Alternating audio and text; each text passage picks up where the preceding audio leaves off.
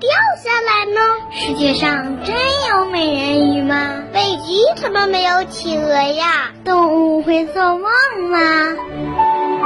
不要着急，不要着急，让我一个一个回答你。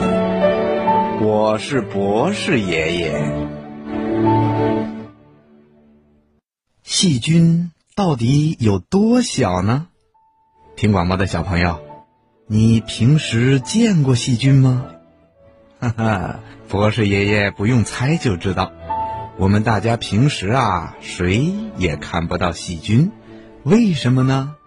因为细菌实在是太小了，它应该算是动植物界里的小字辈儿，或者说是孙子辈儿吧，以至于我们用肉眼是根本看不到它们的。人们要想看到细菌的样子，就只能靠显微镜才能看清楚。那细菌长得什么样呢？通过在显微镜下面看。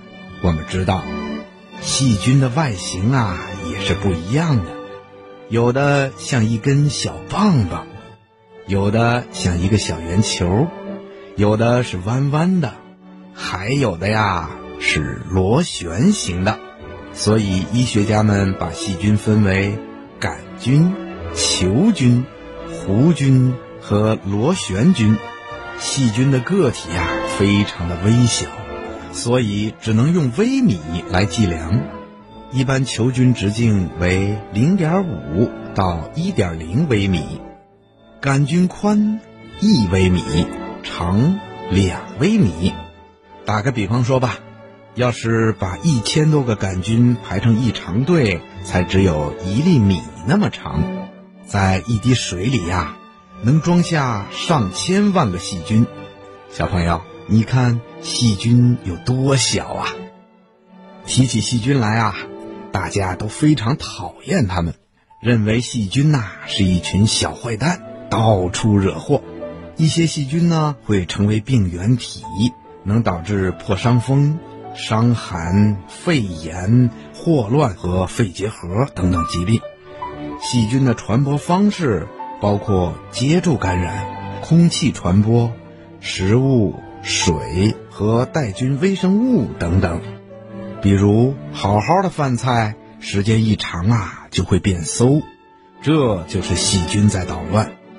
还有的小朋友不注意个人卫生，不注意洗手、洗脸、洗澡，也容易让细菌盯上，一不注意就会拉肚子，这也是细菌在捣乱。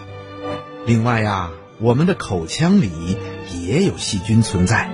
所以，小朋友们一定要注意刷牙，清除藏在嘴里的那些小坏蛋。不过呢，有些细菌对环境、对咱们的生活也会有好处的。比如，人们经常会用酵母菌以及其他种类的真菌一起用于发酵食物。还有啊，人们还会利用空气中的醋酸菌，把酒变成醋。我们经常吃的乳酪、泡菜、酱油、酸奶等等等等，也都离不开细菌。在自然界里啊，还有一些细菌，它们的本领更大，它们能够把动物的尸体、粪便和植物的残枝落叶，都变成植物可以吸收的养料。小朋友，你看这些细菌是不是也是我们的好帮手啊？所以呀，我们不能把细菌都叫成小坏蛋。